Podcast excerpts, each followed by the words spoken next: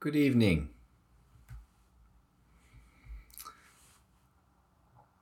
So, tonight I am going to do part three of this Kali Yuga talks. The Kali Yuga, like um,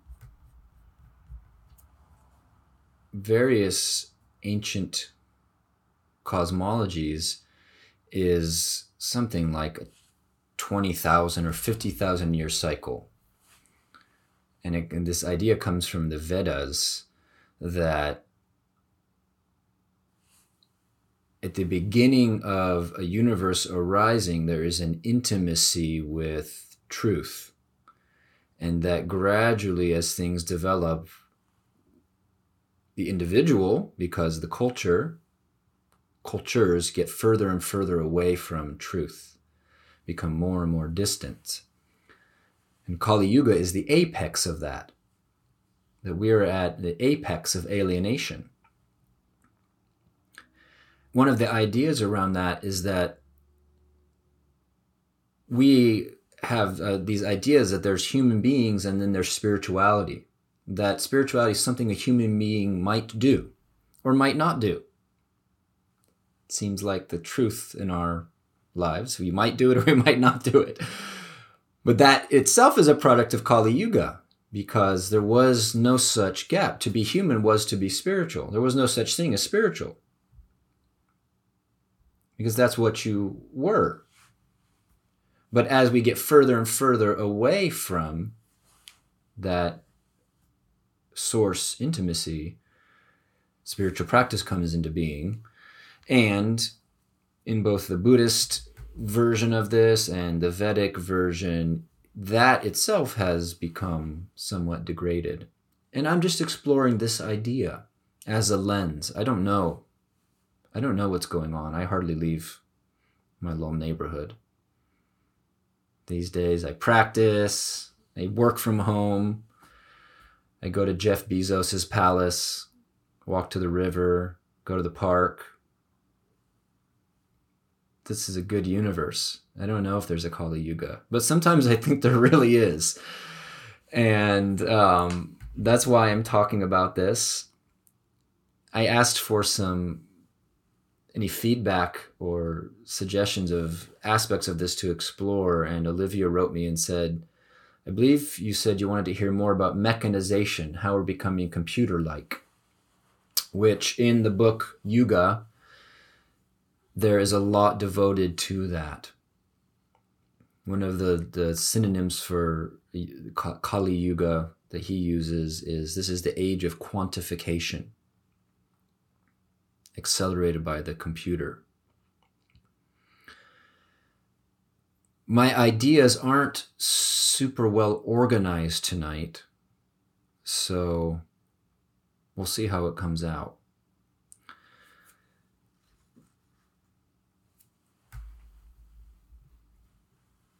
So one of the things I said last week was, or the week before, that one becomes like that that which they're in relationship with. I use the example of when you hang out with somebody, you pick up speech, speech uh, mannerisms or kind of hand mannerisms, and I've become cat-like because I hang out with my cats a lot and I've definitely become more like my girlfriend, and she's become more like me. And when I lived at the monastery, I became more like Hogen. And sometimes I'd become like people. I was like, wow, I'm becoming like them, and that was a problem. So we interact so much with machines and with computers that we are becoming like them. And we don't even have a choice around that. Or we could start to bring more choice around do we want to become like these uh, machines? Some of what follows are are examples of that. And uh, and these are relevant to spiritual practice and what that is. So i was just gazing out on the the meadow in front of my house with this question of how are we becoming computer like or machine like and I was thinking of a computer and what an odd thing it is if you placed a computer. And I had this image of like an 80s computer. If you placed an 80s computer out on a meadow, what a profane juxtaposition that is.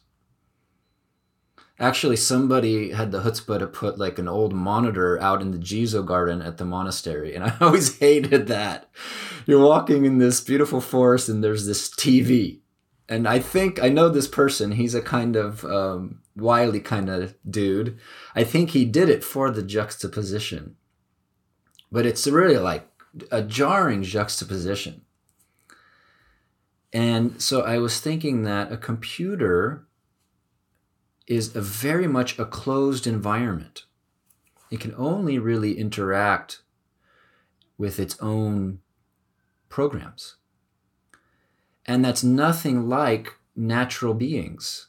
Natural beings are completely interpermeated by their environments. As human beings, we have an open relationship. That's part of the problem we're talking about. Even if we don't want to become mechanized because our culture is, you can hardly escape it.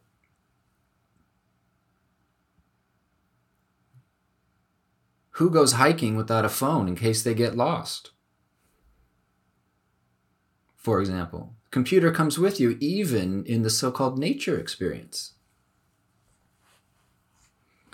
So just that image of the box that is completely self-referential and cut apart from its environment.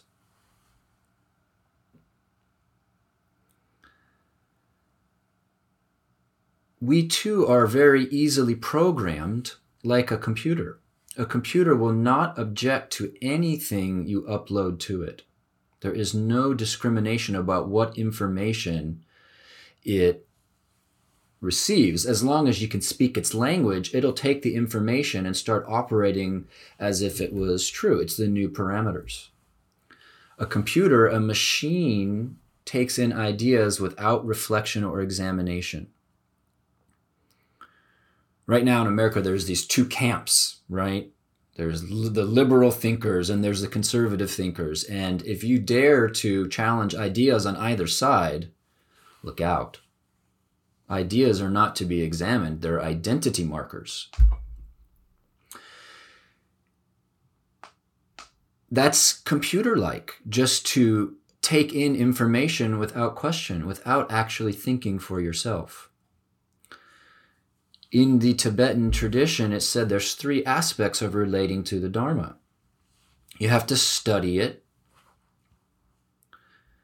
you have to listen to it, and you have to reflect on it. So the first two are basically you, you put yourself in the situation where the teaching is coming your way, whether that's through the tantras or the sutras or a teacher. But then it's upon you to reflect on it and if you don't reflect and you don't contemplate on it, the process is incomplete. It's not a presentation of principles that you're supposed to just swallow without really deeply engaging with them. To study, to listen, to reflect.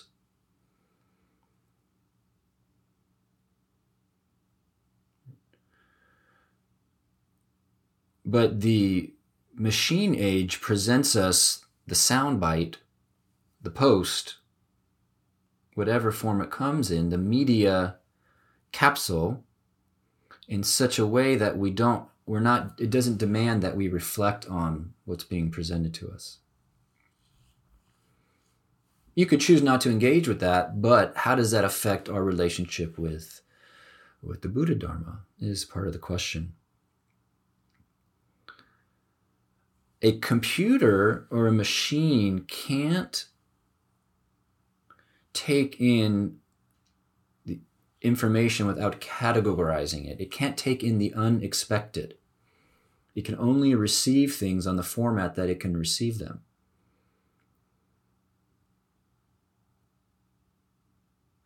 And categorization, my teacher talks about something called the tyranny of the rational mind if we can't immediately make sense of it with our current conceptual paradigms, we tend to reject it. Yeah. One of the purifying and empowering elements of something like koan study is it will not give you rational toeholds all the time. It challenges you to open up another faculty. It challenges you to, to engage with something that is not easily categorizable, that you can't, you don't expect.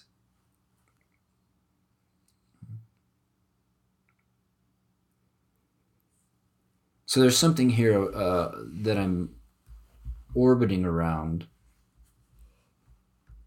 around passivity with um, ideas and passivity with practice.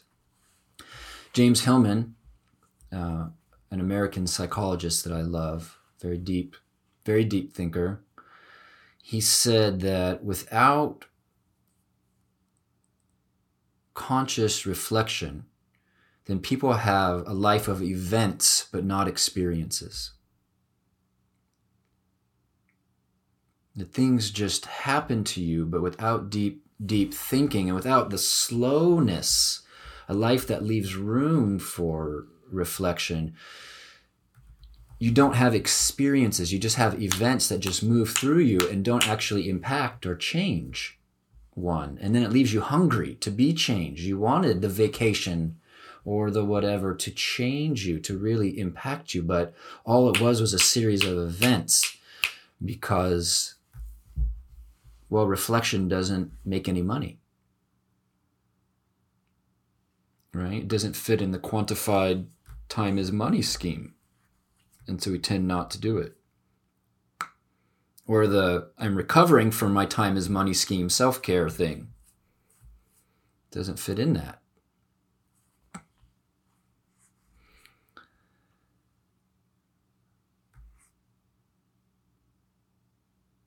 I'm doing uh, some intense physical exercise, and I bought this this thing of electrolytes, and it's so much like a machine. The language that they use around these electrolytes. First of all, it's called like fuel. The company is a lab. It's optimized for my performance right? It's all like as if I am a am a robot. I'm a robot and I'm going to put in these awesome chemicals to be one of the best robots. A robot that can really compete with other robots. Do you know what neurohackers are? Does anybody here follow that kind of stuff? There's this, yeah. People who are trying to optimize the performance of their brain, taking cool supplements. I like cool supplements, but part of the mechanization is relating to the body as a machine. The body is a is a machine that we can tune up, we can optimize, we can upgrade. I'm entertaining the notion of rejecting the idea of this human being as a system altogether. Because system is machine thinking. Who said it was a system? There are relationships, but what do we mean when we talk about a system? This laptop is a system.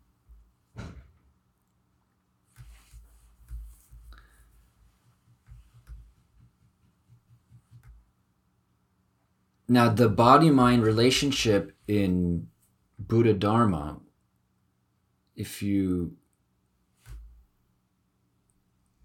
study and practice carefully, you would see that to clarify what the, that relationship is, is the same as awakening.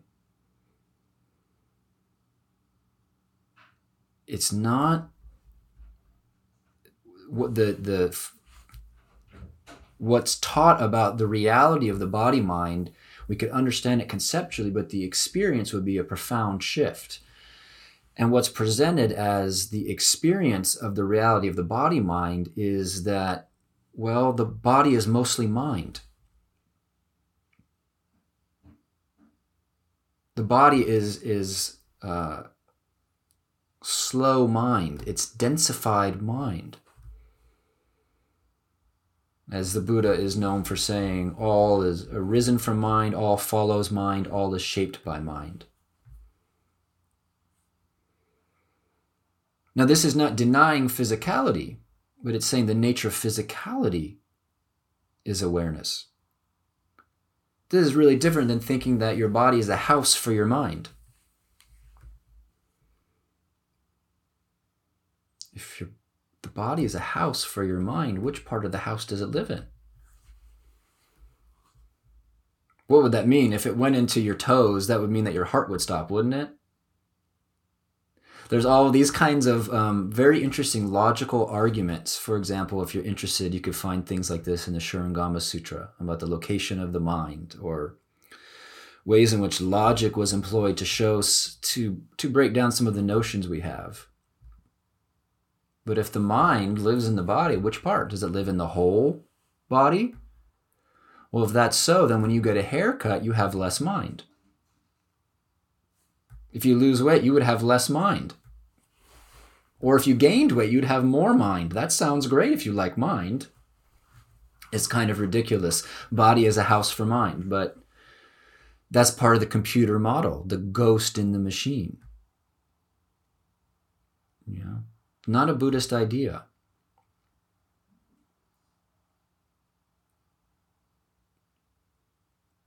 To articulate something of the Buddhist idea, the body is an expression of the mind.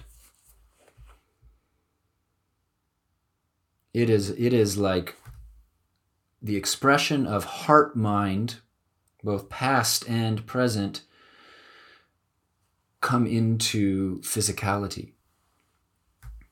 It's not all esoteric. For example, if you frown a lot, as your grandma said, you might end up with a frowny face. Did you ever hear anything like that? If you keep making that face, it'll stay like that well, you can meet some people who've been frowning since they were 11 and now they're 82 and they have a frowny face. It's true. Your mind shapes your body.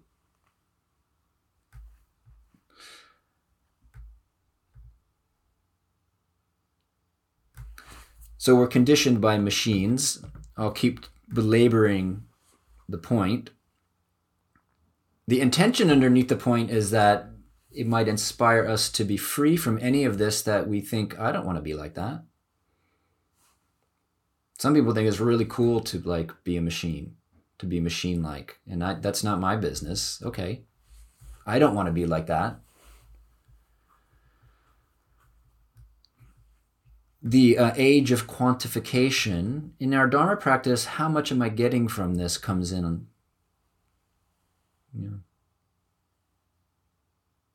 is it net positive? Right. I return to this point. I think this is important because to transfer from a transactional to a devotional relationship means we outgrow how much I'm getting from this. The paradox is we get, we're, we're blessed by the Dharma when we do it without that notion operating.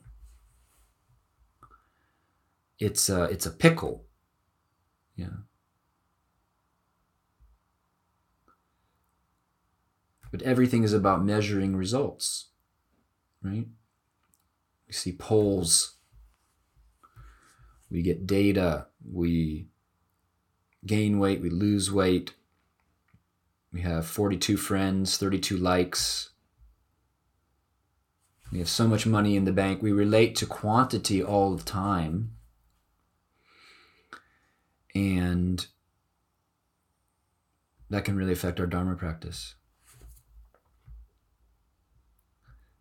A machine thinks uh, in a binary way.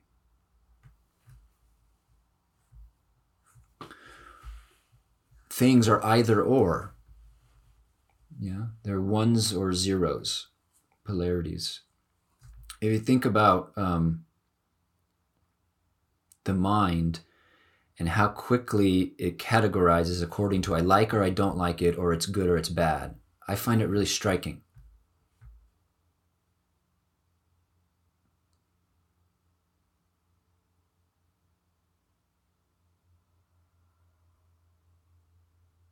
How was your day? Oh, it was good. How was work? It was bad. Yeah, I had a bad day.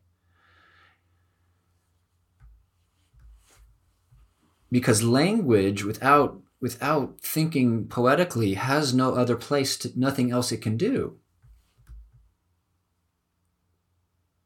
What would you say that's not in a polarity, which not in a machine binary about how was your day? You, you could kind of speak in haiku, I think. Or you could speak in fact. I felt this, I felt that. There was a moment when the coffee was so delicious and I was happy. Then there were some moments I was really bored. Maybe that's why we want friends who can actually listen. We can have communication that is not that machine like binary if it was good, it was bad. There's enough time to actually like express the nuance of experience.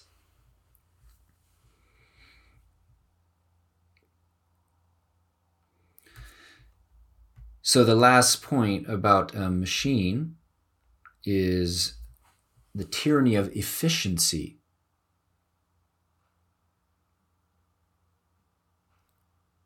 Why do we value efficiency?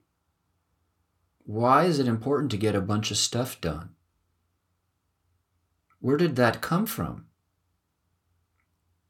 Why is faster better? If if it really if is it can it be anything other than capitalism to be effective? I have a client who's a young doctor and it's heartbreaking to him how limited the time is that he's allotted to spend with a patient. It's become increasingly corporatized medicine So that is a sign of Kali Yuga that the place of where tenderness and human connection should be maximum is a place where quantification is prioritized. And therefore, what he experiences is that people come in and say, Doc, I don't want to hear anything about my life. Here's the pill I want. I already researched it. Can you write me a prescription?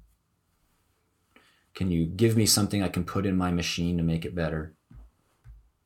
Forget about my relationships to life that are causing this illness.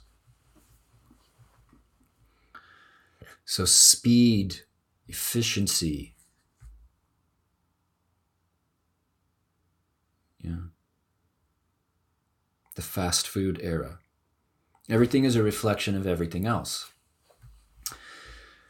Um, one thing that's frustrating for me is if I'm not like amped up on caffeine, in conversations, I will often take time to think about a response. But some people think I'm ignoring them or that I'm like, I've disconnected, but actually, I just don't always have a snap response. I'm just like letting what they said land.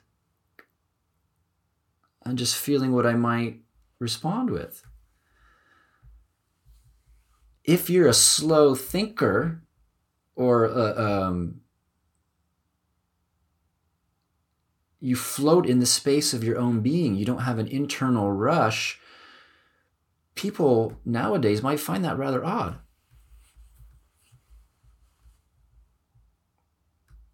Because the the processing speed, the cult of efficiency has us so our tempo is so high.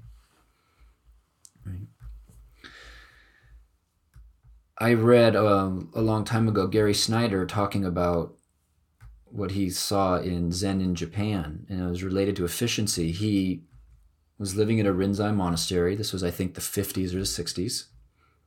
It was before the personal computer. It was still the age of the machine. And there was some daily task at the monastery he noticed was done very inefficiently and he couldn't understand. He like realized, oh, if they would just pour the buckets here and do it like this, then it would go much smoother and they'd get a lot more done. And he brought it to the monks and the abbot, and they looked at him like he was just the strangest person. Like, why would we want to get it done faster?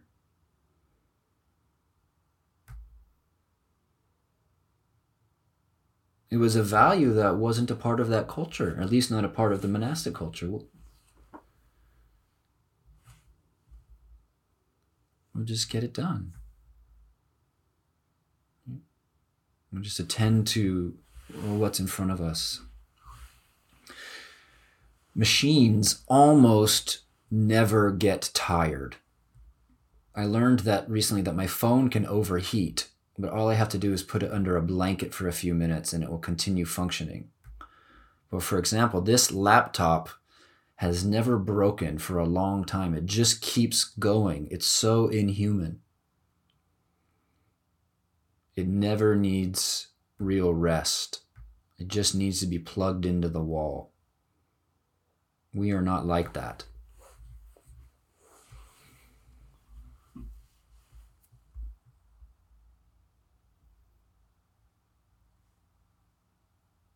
So I hope there was some Dharma in there tonight. I don't know if there was, but maybe there's a remedial aspect of Dharma that's just reclaiming some basic humanity that that has been eroded by modern times.